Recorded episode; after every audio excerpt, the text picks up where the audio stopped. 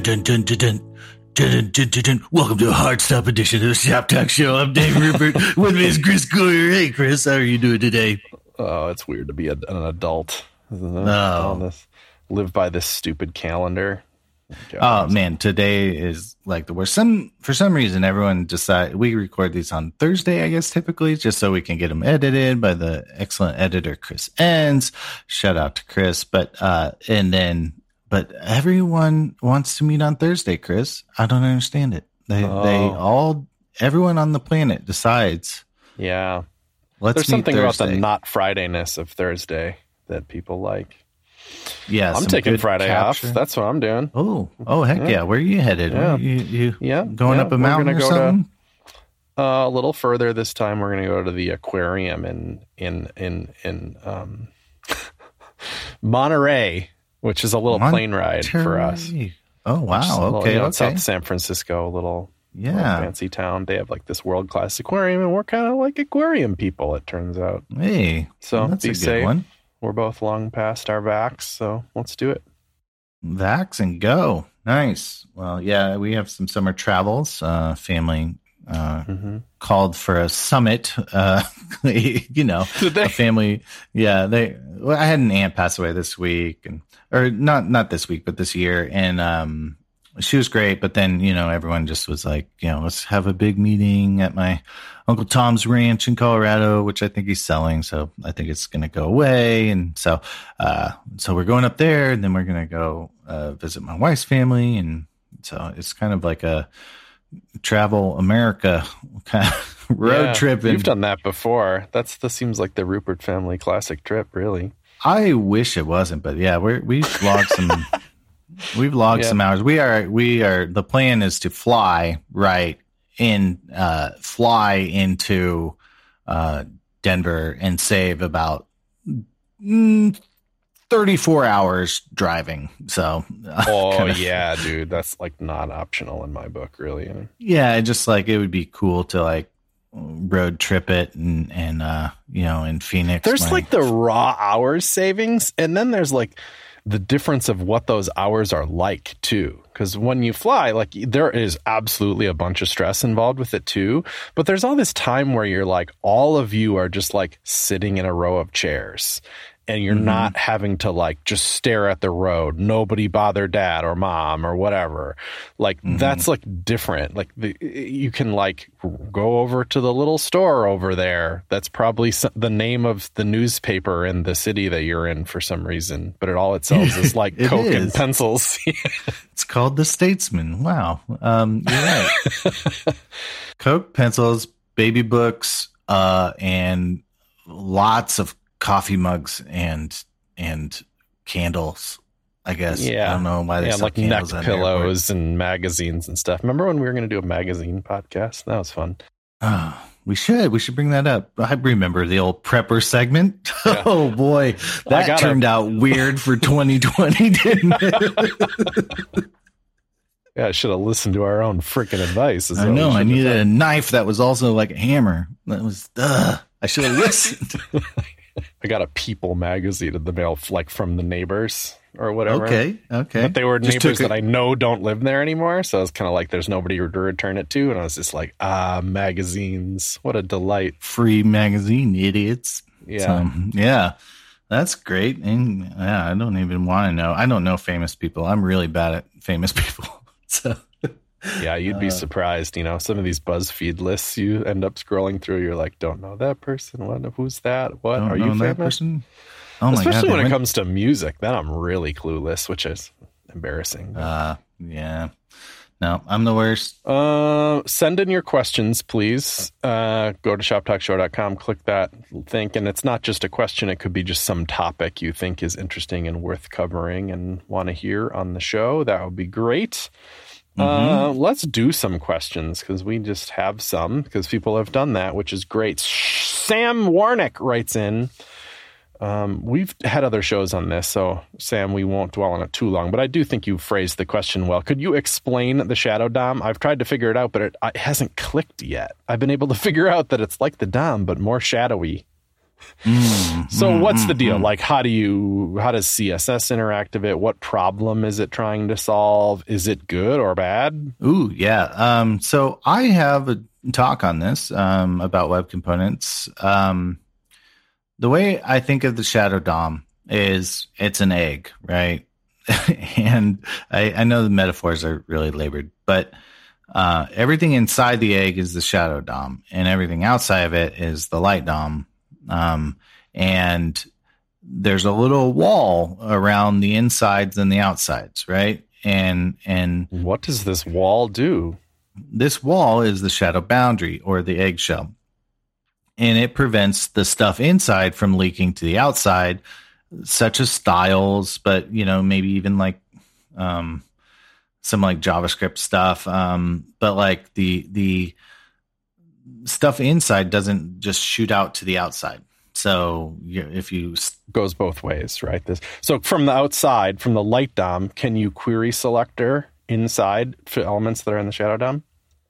uh no. No, you can't Right? query selector inside the shadow DOM, but you in within the egg you can query selector things in the egg. You know, so, Yeah. Which is cool because then your query selector inside doesn't accidentally select something on the outside either. So it's mhm. it's like you can't reach in, but the not reaching out is kind of a, a bonus there. Can you write a CSS selector from the outside that reaches inside? No, there there's little tricks. There's like a handful of tricks. Like there's stuff called I think we've covered this before, but inheritable styles, font face, stuff like that. Stuff that would bleed into like an iframe. You know, Oh, I don't know that it would. A font family won't bleed into an iframe. Well, maybe if you put seamless on it, but Oh, well, like like font family serif, like when that, that I feel like that would go through. But maybe you're right. Like, but maybe a custom font face know. wouldn't. Okay, well, anyway, um, anyway, so like you have there's some colors and fonts kind of in theory go through this boundary. Uh, CSS variables are also something that bleeds through this boundary. yeah, things inherit through it. You just can't select through it. Right. So that's something I think we uh, can. Um, I don't know. I, I think that's there's things that go through it. That's good. People, this is on purpose, Sam. Like people set these things up in web components because they want that. Maybe they call it encapsulation or scoping or whatever. It's really unique. Browsers can do it. No JavaScript framework can really do that. If they pretend to, it's because they fake it somehow or something. But this is like real, true kind of encapsulation.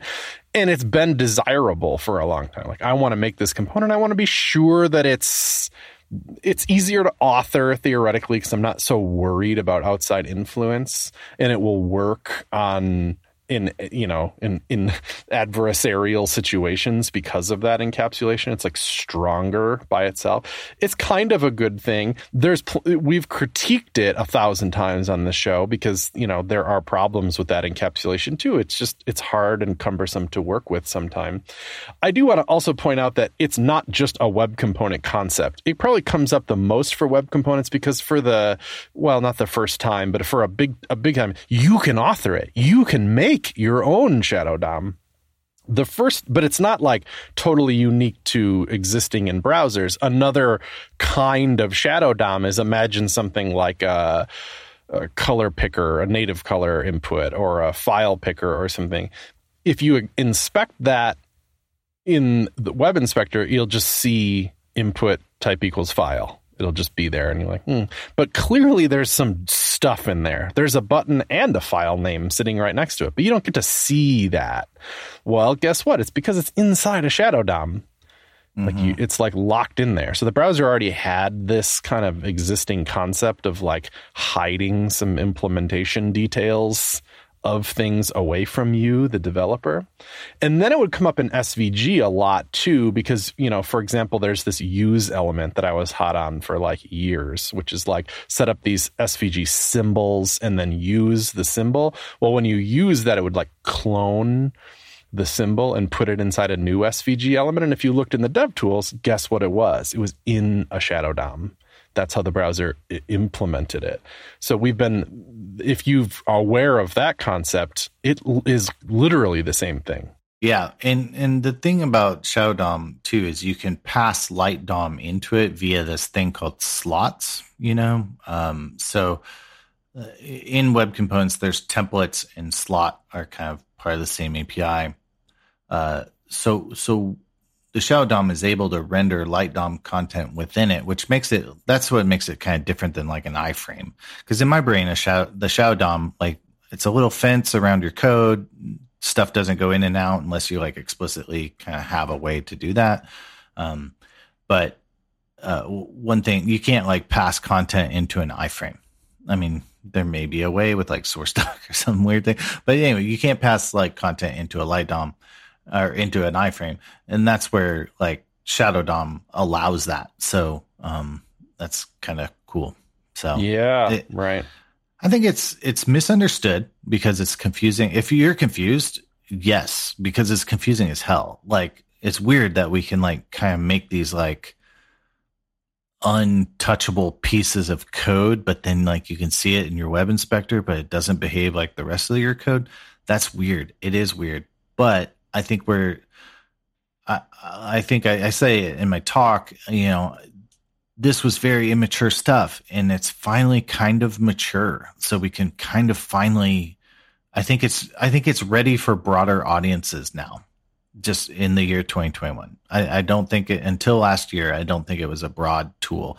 I know some places like uh, salesforce have been building design systems in web components since 2018 you know uh, uh, red uh, sorry red hat uh, has their patternfly elements they've been doing it for a long time um, so people are doing it, but I think like for mass consumption, it was only until very recently um, that yeah that it we'll was. see more of it in coming years for sure. When you don't need to kind of frameworkize them, I think that will be even more compelling to see stuff in it. Or because the story then has been though, like even though these are web components, we know those don't solve all DX problems, so you can put a React component over it or inside of it or something, which is very weird. And I think maybe mm-hmm, we'll see mm-hmm. less of that because it'll be kind of just feel like, I don't know, just use the component. It should be fine.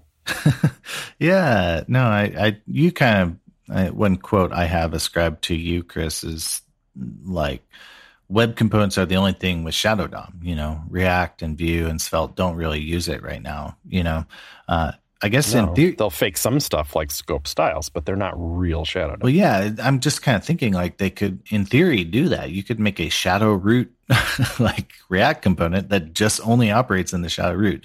It's probably going to mess people up, but you know, in theory, you could use that. You know, um, uh, so I wonder if, if you know, and, and that's kind of funny too. Like all these styles, style components, all these styling tools we have for scoping styles and stuff could um, um honestly kind of be shadow stuff like just because yeah maybe but i prefer the scope styles especially because uh, miriam i know is working on it and i'm mm, like if you yeah, can just yeah. bring scope styles to just regular ass css then that's what i want so please bring me that yeah i i, I told her uh, you know just do what Vue does. Pull, put put Vue in the browser, and that's more or less you know I think was the original. But they won't have to because I think Vue adds data attributes or style or class names or yeah, something. Yeah. So like, don't yeah. do that. But like, do, do what that, it otherwise do what that does. From the programming ergonomic, bring that ergonomic in. that's what yeah. You know, mentally to me, remember a hundred years ago, there was like a prototype in the browser of this, and the idea was that you would put style with a scoped attribute on it inside a DOM element. It could be in a div. Yeah. Then those mm-hmm. styles just apply to that div and do not go above it. There was mm-hmm. something so beautifully ergonomic about that. It just made sense. And that just yeah. died for some reason. I, I still think of it because I'm like, that was clever.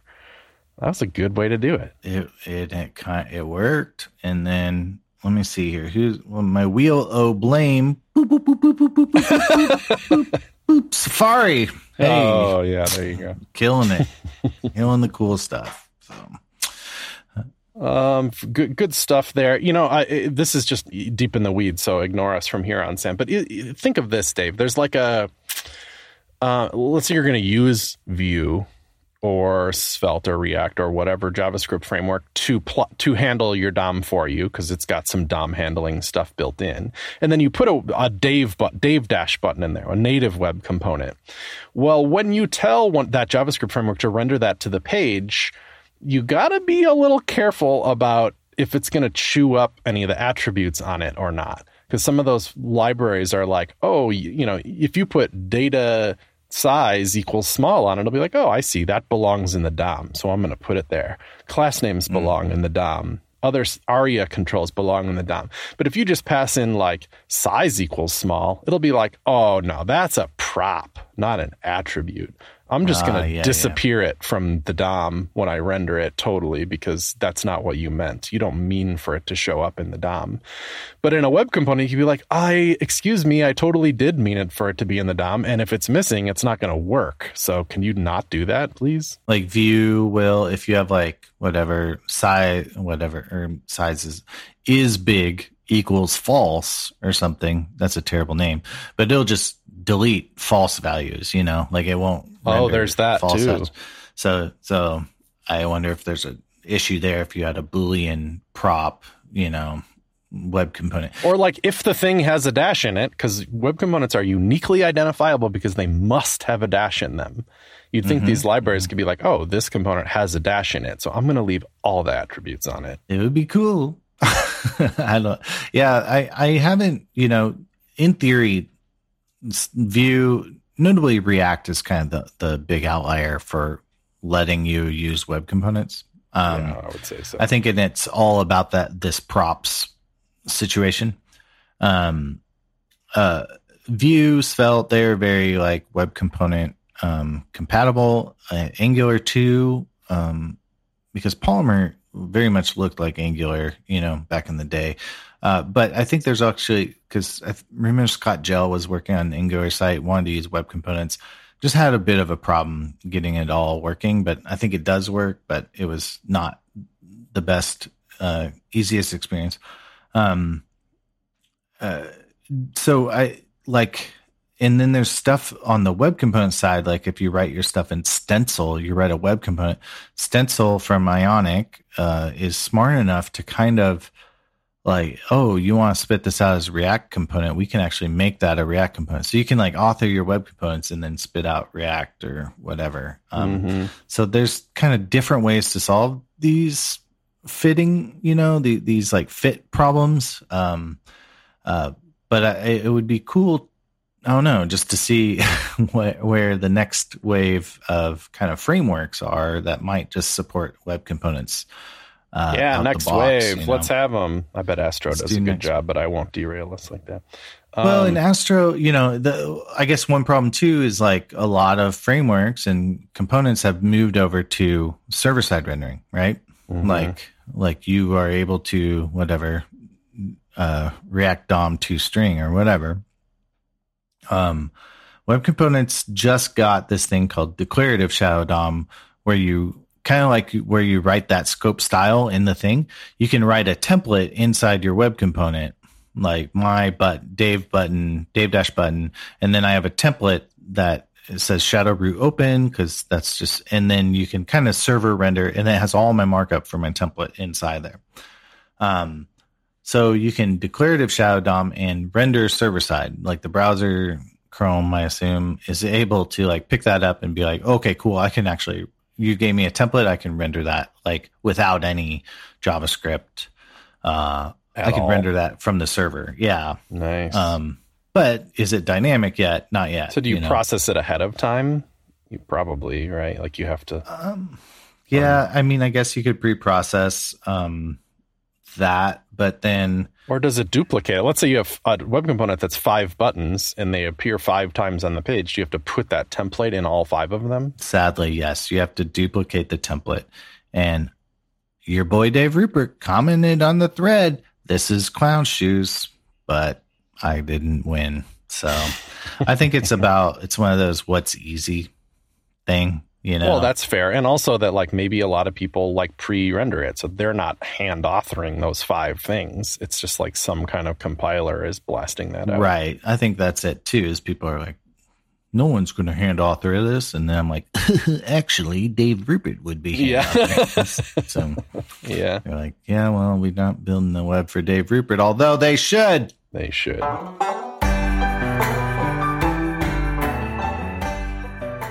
This episode of Shop Talk Show is brought to you in part by Netlify. High five, Netlify. Y'all are always doing cool things.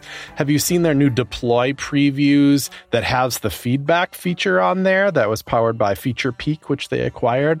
Pretty darn cool way to integrate feedback on on deploy previews, you know, like, hey, go take a look at this and leave some comments or whatever. If you if you there's things that you need to see change before this goes live, and those things can be configured to like go right to GitHub issues, but that person you sent it to, they don't have to even know GitHub exists. Doesn't matter. That's pretty cool. I would I would subscribe to the Netlify blog. They are prolific bloggers and they talk about this kind of thing on there, but they all the articles, they have really high quality stuff on there. And it's not just like, here's what's new at Netlify.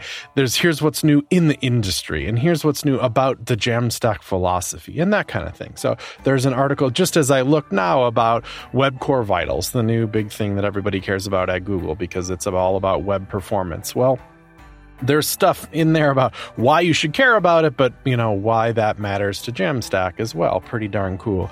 Uh, an article here about uh, Nuxt Image, which is great. These a lot of these static site generators have really powerful image plugins that like take your core image and make all the versions of them and add all the right attributes that are the best things for performance and host them in the right way for you and all that. Some of those things do like 50 things for you. It's incredible uh, uh, how it is. Cassie's got an article about React 18. That's my favorite one that I've read so far because it's it actually explains what's actually new and that you actually need to care about for React 18. There's actually one kind of big change about the the render function and how that works with create root now in React 18. That's that's worth kind of knowing about, and not to mention that suspense is out of alpha or whatever it was. So that's kind of a big deal because I was kind of using it anyway. Ooh. Anyway, Netlify's always doing good stuff. They're writing good stuff. They're they're a tremendous host. So thanks for the support.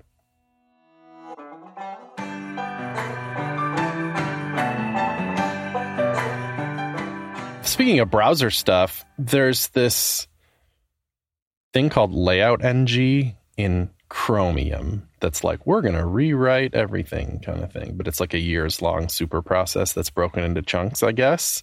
This I I only kind of know this because I, sh- I, feel like I should know this for one thing. Like we're like browser people, spend all day talking about browsers, and sometimes it's like a big surprise when browsers are like undergoing major changes. I do feel like there is like a weird disconnect from the people that write browsers and make these features actually happen for us, and even all that excitement and stuff when they come out, and the us developers ourselves, like is it just because they write different languages or it just like feels weird? After all these years it's kind of like and then somebody behind the curtain makes the feature happen and we all applaud. Mhm yeah. Yeah. It's kind of funny. It's like cuz there's no i mean there's a roadmap and there's probably a public thing but we don't know you know unless you're digging or you know? Yeah. I don't know. So the one of the chunks of layout ng was tables ng which just dropped because i was i published some post you know months ago something about sticky table headers and footers and even columns and the deal is you can literally use position sticky on table cells even before Ooh. layout ng which is kind of funky and weird but if you select all the cells in a column and put left zero position sticky they'll stick if you select all the table header cells in a header and say top zero or bottom zero with position sticky, they'll stick. You know, okay. you got to think okay. about you got to think about z index and what goes over what and how it looks and feels and stuff. And it's tricky to pull off, but it's doable. This and then, but you know, the comment was this is a bug. The fact that you can't select just the row or T mm-hmm. head or mm-hmm. whatever to do this, that's the bug because Firefox can do that. Oh, Safari even yeah. can do that. It's just Chrome couldn't. And it turned out Chrome's tables rendering stuff was way behind, and tables NG was some rewrite of tables. Very cool. And there's speaking of like the communication between browser developers and kind of like the outside world or whatever, the other developers. There's like a Google Doc that explains it all, which you don't, I don't mm-hmm. feel like you often see, you know? Sometimes it's like a, a spec or something they point to, but this one's just a Google Doc. Uh, I'll mm-hmm. get pasted in the mm-hmm. chat, and it just explains all the different stuff. It's not just about making things sticky. It's just that's what was on my mind because I had just tried it recently. But there's stuff about how like borders paint over each other that was like mm-hmm. different between browsers and stuff. Uh, just kind of interesting. So new tables though. I've, I've new tables. Could you imagine like working on this code? It was very much, very possibly written in the 90s by like five browser engines ago, you know? Um, and it's probably pretty gnarly. Uh, very, I'm sure. But I wonder if it's, I wonder, I'm sure some people kind of find it fun, you know? Like, this is, there's a, there's a very clear like spec that we need to follow and there's clear outcomes and it kind of has a visual nature to it so you can write some code you know refresh the browser and kind of see did the code do what it's supposed to do? Are all these surely 20 million edge cases accounted for? you know? Yeah. Uh, but it's like well, that kind of developer work can be satisfying that, like, this is a story I need to make happen. There's a clear path from nothing to success, and I can achieve it. Well, and I'm sure there's like so much that's better, like even just like text layout passes and just even micro crap we don't even think about, you know, that yeah, you're yeah. just like able to be like, I'm going to put the new text machine in there, you know, and yeah, yeah. We don't pick up on it, but that's amazing for the browser, you know. You know, it must um, feel like that. Like on CodePen, we still have some jQuery not everywhere. Law pages don't have many at all, but there, you know, there's just legacy stuff. You know, like it's a big mm-hmm. app, and there's lots of areas, and some stuff is still in jQuery, and some stuff is railed by rendered by Rails still and stuff. And we're moving away from that, and it's not it's not like the top priority. It's not like this week we'll remove this amount of jQuery it's like not that's mm-hmm. not how we think, you know. We're like, let's work on a feature. Let's work on something somebody cares about. But our goal is to reduce that stuff. And so like there was a cool mock-up for a part of this future thing that we're building and it turns out, hey, we could actually backport that to the something of today. And by virtue of doing that, people get the new experience sooner and and it's written in our new stack, not the old stack. So we got to rip out old code. You, I bet doesn't it seem like it would feel like that? Like that. Mm-hmm. Just the users don't care about our ripping out old code, but I do. It feels good, and I'm sure to yeah. these developers, it feels good to rip out code that nobody thinks about, nobody touches, with new code that's probably better tested and is more in the minds of. Yeah, you just have today. some whatever helper library that makes it so much easier. And it's just that easy. So, yeah. What's your process uh, switching gears uh, for yeah. CodePen? Like, uh, like when you identify, oh, that page is old, like that template's old. What do y'all do? do? Does it just go in the that would be nice to fix it up bucket, or is there like, does it get on yeah, the roadmap? If there's like multiple you know things tend to get done if you, if we could point to like multiple things that would all benefit from the feature kind of thing. Like there was some you know some payment related work that we wanted to do um, for a long time but it required like some data changes to like shore things up in a better kind of back-end data driven way. And there's like hey maybe we could like improve our apis and use some new technology that we're moving towards anyway. And what if we could like reactize this form and make it like more reusable? And we have some pro members that are like incorrect in our database that we need to correct and that would be an opportunity to reach out to them and tell them what's wrong with the account and apologize and fix it and stuff. There's like five things at once. That's actually not a feature we would run away from. That's one we would pick up because it's like oh this is going to have benefit all over the place Whereas I don't think anybody would just open a page and be like, that's old, let's new it. mm-hmm. Like that's not like enough to act on it. For example, yeah, yeah. maybe you don't even know this about CodePen, but because it's a it's a, like tier two feature, I guess, is unless you use embedded pens a lot, you can stylize your custom pens by adding custom CSS to them or picking uh, a dark or light theme or whatever. But we also have this whole area of the app called the embed theme builder, which is a thing like a no code version of like, what color do you want that bar to be? What about the buttons? What do you want? What about the border? What color do you want the border to be? And you mm-hmm, select mm-hmm. all these options and then save a theme. It goes into a database. It's one of the pages on the site that we is just Rails everything. Like jQuery powers these little drop downs, Rails renders this output. It doesn't use any of our design patterns that we've built up. Like this page is begging, begging to to come into 2021 with us. But like does anybody like is this do people deeply care about this page? Is it highly used by users? No. Is it you know, like to spend some time on this page, yeah, it'll be a little satisfying, but not as much as like, you know, the work is just very A to B. Rewrite page, deploy.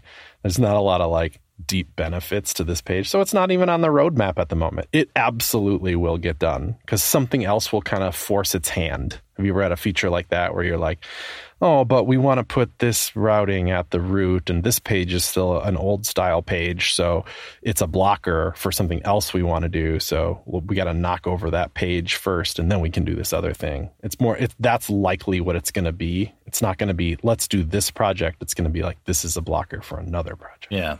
It would be like, we're going to change from CodePen embed from an iframe to a web component or something. And then yeah. Like, okay, that's like, we got to do more. So yeah, that that could be it, and I think there would kind of be some benefits to that.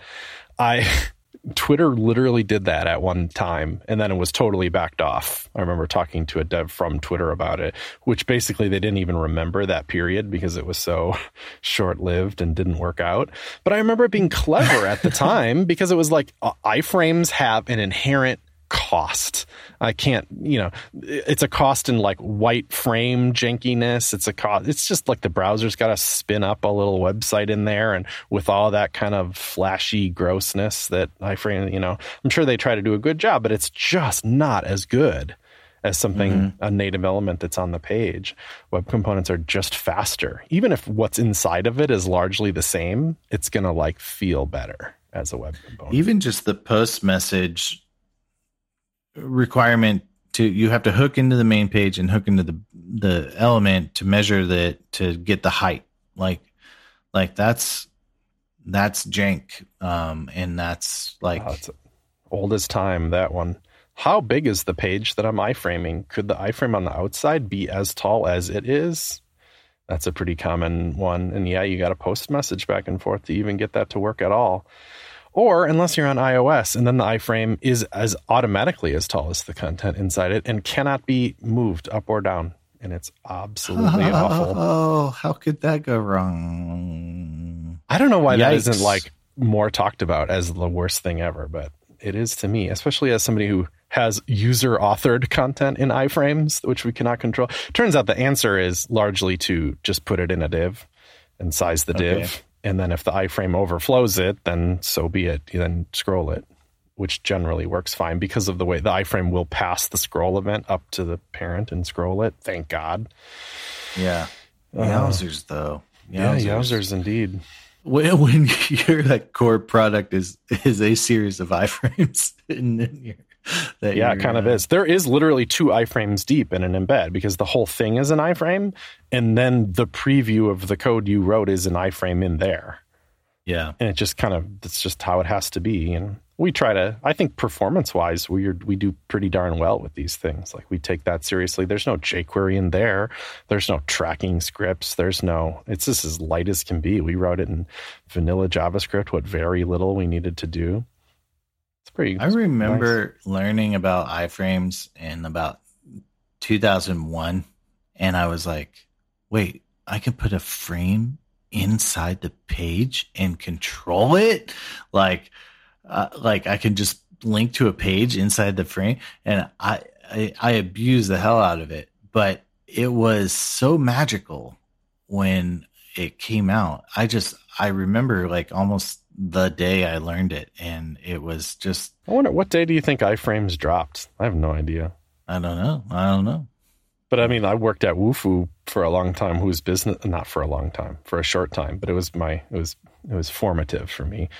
Their business model was iframes. I mean, if, if iframes didn't exist, I don't know, you know, that would have been a much weirder world, you know?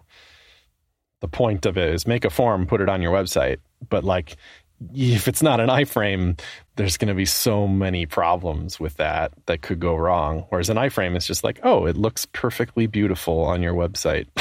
Great. Yeah.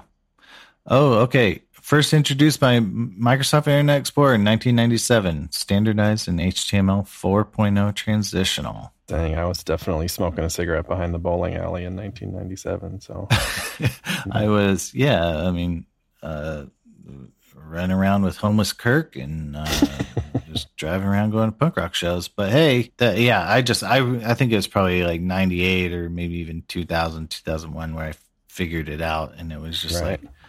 This is awesome. Isn't one of the Frank, funny yeah. legacy things that they're 300 pixels wide by 150 pixels tall? Unless you and that was like huge, you know, like on my 1020 or what my 680 by 480 display That'd know. be one of those UA styles that, like, I think you all could just change it. Like, I I don't think there's like compatibility issues with that. Although you'd have to ask Mike Taylor, but I feel like they could just be hundred percent wide. Like, why can't we do yeah, that? Yeah, I wonder. Um, yeah, it's kind of funny. Um, there's this interesting. Uh, maybe I'm. I should maybe pause this. Uh, like, we can rip this out if it doesn't come out well. Uh, like, so some people who use screen readers you know they're fully blind, so they literally just rip the, the display off their laptop and they just use a keyboard, right?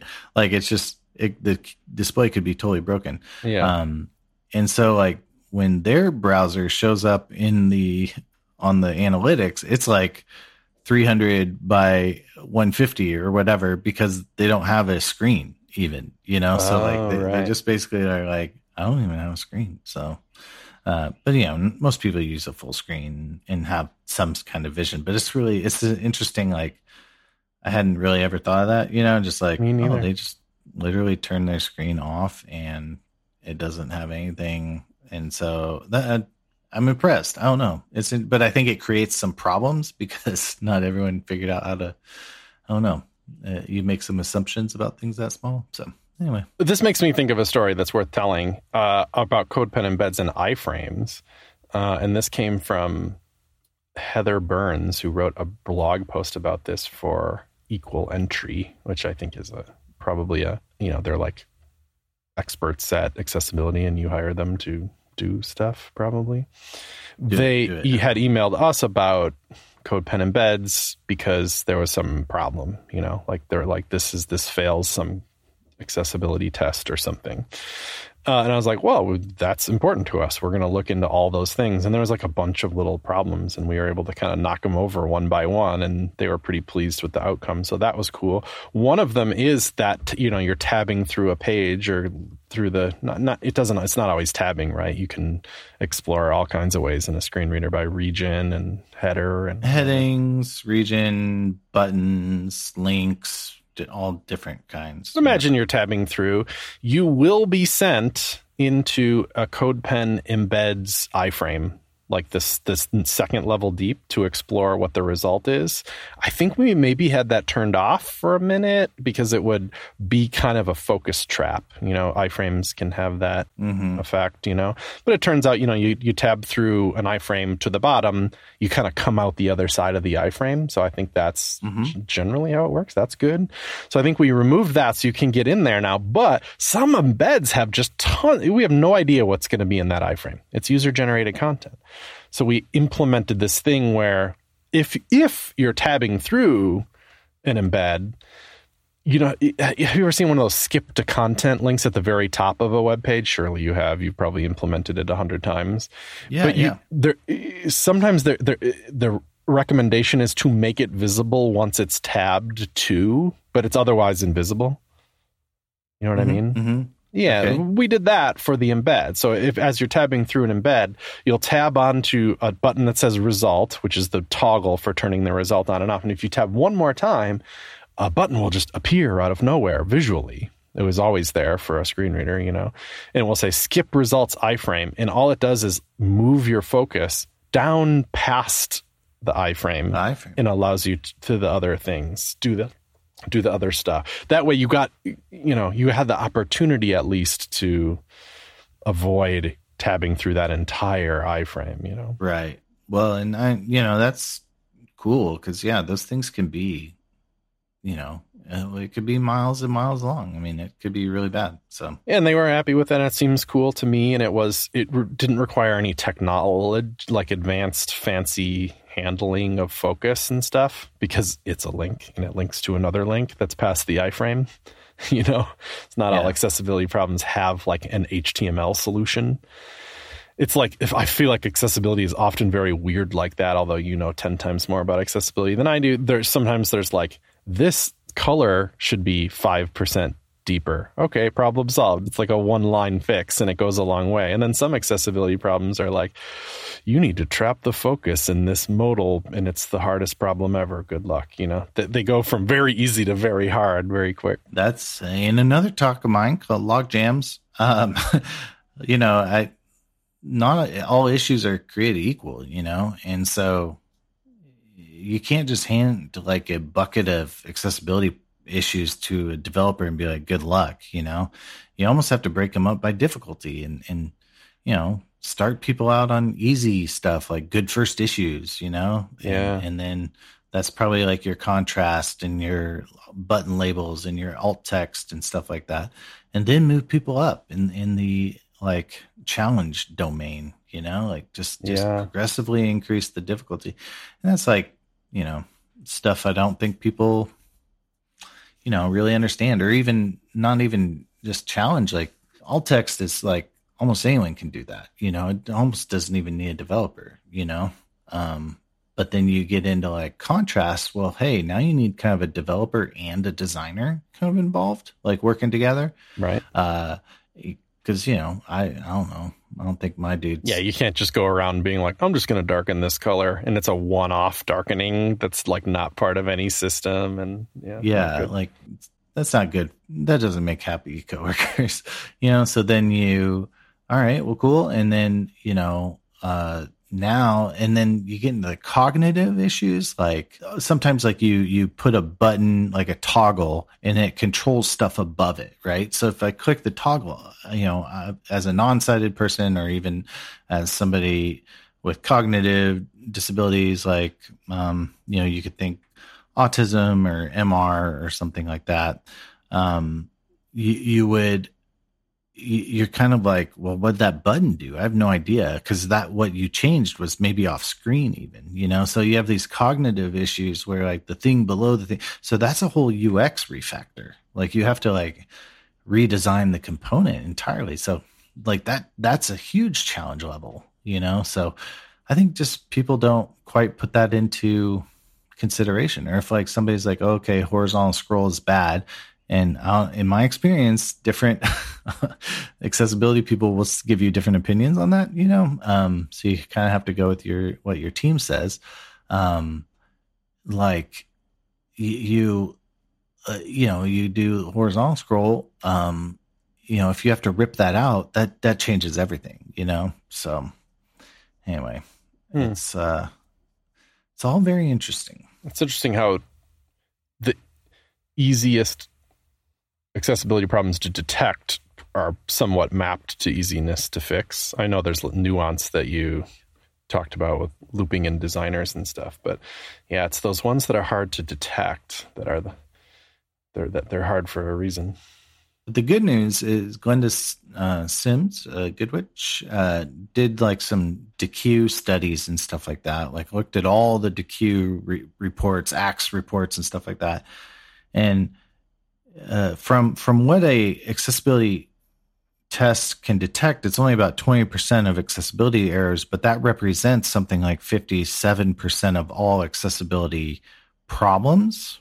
So it can only detect a little bit of access, but like the bulk of accessibility issues on a website or an audit are these the the testable ones so the majority.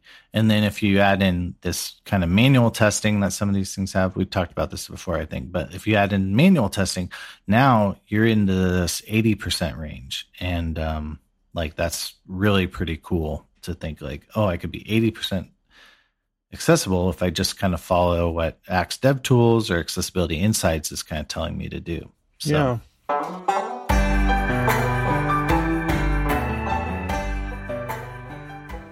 This episode is brought to you by Dexecure, a company that saves developers time by automating mundane tasks that you all hate to do but have to do. Images, JavaScript, CSS, HTML, fonts, and third party assets. Dexecure does the optimization with just one line of code, and you can focus on what you love doing building new and exciting websites. And it's super easy to implement, just one line of code needed for integration, or they've got a plugin if you're using WordPress. No matter the device or browser type, Dexecure will always have the best version of your website. You can visit dexecure.com slash shop talk podcast. That's D E X E C U R E dot com slash shop talk podcast for one month free when you sign up for any basic or pro plan, or try it out for free with their free account. Our thanks to Dexecure for sponsoring this episode of Shop Talk Show.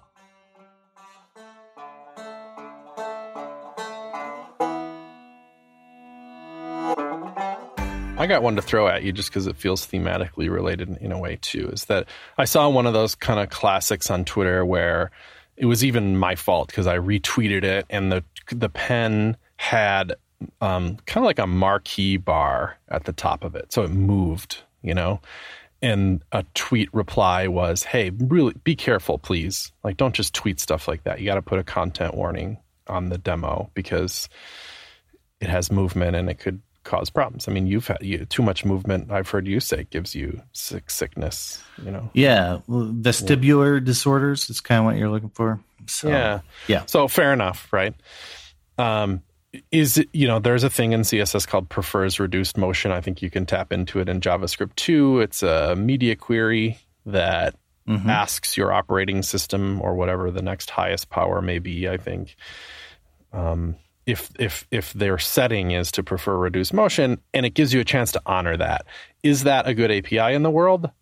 Absolutely. Of course it is. That's great. You should do your work as a developer to honor that setting. But i think of someone with this disorder if it's you know if it's a problem for them it's them versus the internet. You know, it's like them versus millions and millions of websites that didn't know about that API, that don't use that API, were created before that API ever existed. Like the odds are against you, sadly. Doesn't that suck?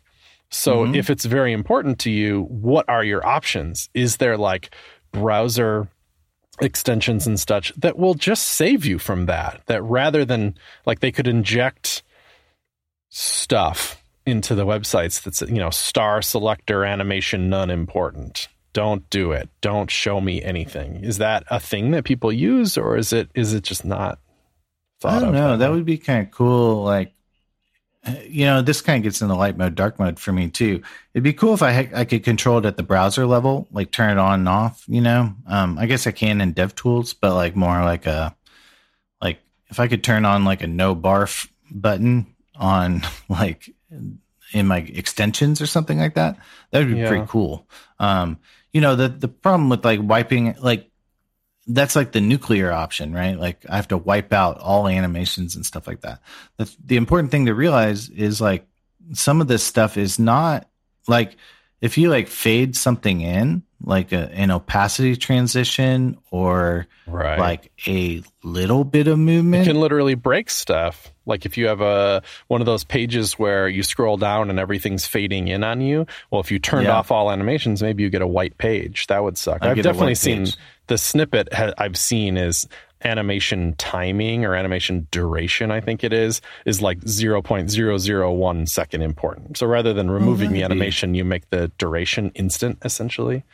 That'd be cool. Yeah, I mean, that, I mean, that seems like a good move. And it also matters because JavaScript can tap into those APIs and say like on animation end, then show payment button or whatever. And if you wipe out the animation again, that event never fires. You broke the website. So yeah. So unfortunately, you create like an otherism thing. You know, like if if you're adding, oh, like, I see, like you know, I don't know, like we could take the same approach and be like, well, screen reader people just disable JavaScript. Yeah, or, we, we know, built it's like, another internet for you over we here. built a different one for y'all, you know, like so Ah. uh same with like I think about video games a lot, you know. Um like the cool like accessibility in video games is all about offering options to the user. Like let them control the text size, let them control like subtitles on and off, let them control uh different things. Um yeah, a lot of settings in video games, right? a lot of settings in video games, but you know that's because they're kind of more advanced.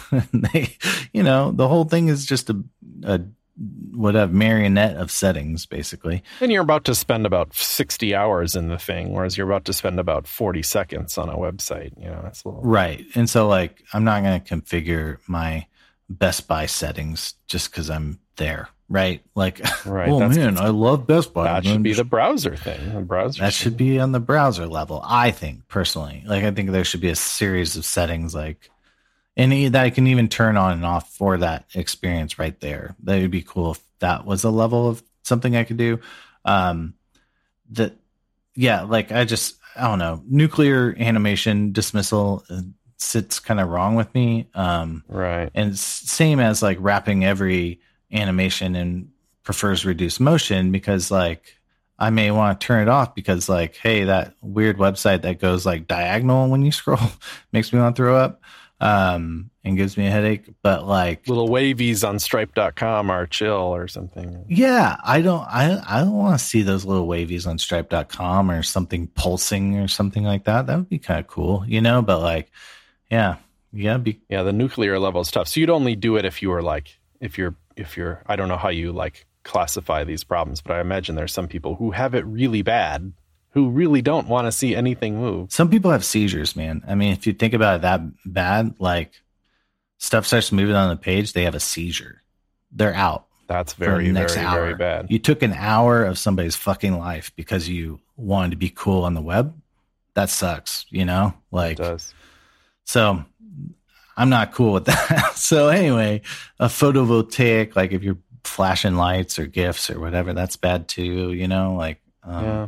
I mean, that can be used in really in sad situations. But like, yeah, I mean, I'm me, I just get like a headache, feel a little barfy for a bit, maybe take some Advil. I'm fine, you know. Yeah, but yeah. like, to be honest, I don't think I have anything wrong with me, Chris. I mean, I maybe had a concussion in college, but like, I don't, I don't know if that's impacting it. But like, I'm, I'm fairly neurotypical, you know. Like, I had, I, I'm just getting older, and when you get older, you're like the crust, the whatever, the stuff in your vestibular canal, which connects your ear to your jaw, which is like all where all your balance comes from. As you get older, that stuff gets harder, right? Mm. And so that affects your balance when you get old, old. Like that's like why old people fall down is because they don't have good balance because that liquid in between their ear and their jaw hardens up. Jeez. Yeah. I, I'm not like I need assistive technology. I'm just getting kind of old, you know. So, and and in extreme circumstances, it affects me. For other people, in non-extreme circumstances, it affects them, you know. But Yeah. there's yeah. there's some nuance, and you got to test with users and stuff like that. But like, if you just like fade something in gently, that's like not a big deal. But if you like slide something in from the side, like that's that's like, That's geez, worse. dude Yeah. like yeah so and and the, some of that's like just because you're like attacking somebody's lizard brain where it's like if it's moving i'm gonna look at it right like it moved i have to exactly look at it, That's why it's so. That's why it's so effective, and and and can be in the vein of not not just a joke. You know, like I had I was working on it. I remember I was bitching about tables the other day and how, like how you can't animate the height of a table cell or it just like ignores you. I was putting in that animation not because I'm like, ooh, it's animation time, fire up the fun machine, woo. It was because I was clicking delete on a bunch of table rows and they were instantaneously deleting and I didn't well I wasn't quite sure if it worked or not or like what you know it didn't tap my lizard brain like I wanted it to. It didn't slide away or have some kind of subtle movement that says, "Oh, success. That row is being deleted." Mm-hmm, mm-hmm. And you know, in the end we ended up just nuking the table semantics altogether. It was kind of questionable whether it should have been a table or not anyway, so I didn't miss it. But I was like, whatever. They turned into just divs and the divs had all the animation possibility in the world world.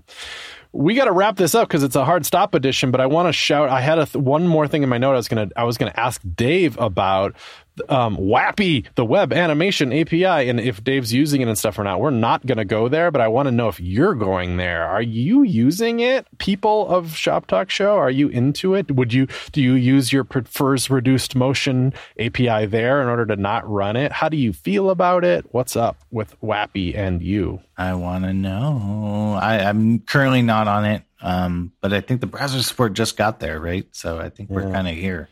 I've used it twice recently and I was like, dang, this is cool. And I was going to, my quip is that it felt like inline styles for animation. When you're writing in kind of like a JavaScript syntax anyway, you know, you can just like slap a little style attribute on something if you have a one off. Well, sometimes animations are one off. It's like a little bit common and you can just slap a WAAPI on there. And it has a nice API for when I'm done with this animation. WAAPI. Slap a WAAPI, baby. New episode title. slap a WAAPI. All right. okay. See you later. Hey, we'll wrap it up. Thanks everybody for downloading this. Back at your favorite up. That's what people find out about the show. Follow us on Twitter at Shop Talk Show. Tens of tweets a month. And join us on the Discord, patreon.com slash Shop Talk Show. That's how you get in. Uh, we, we, uh, would love to have you there. It's fun. It's just downright fun. So, all right. Thank you. Chris, you got anything else you'd like to say? yep. ShopTalkShow.com.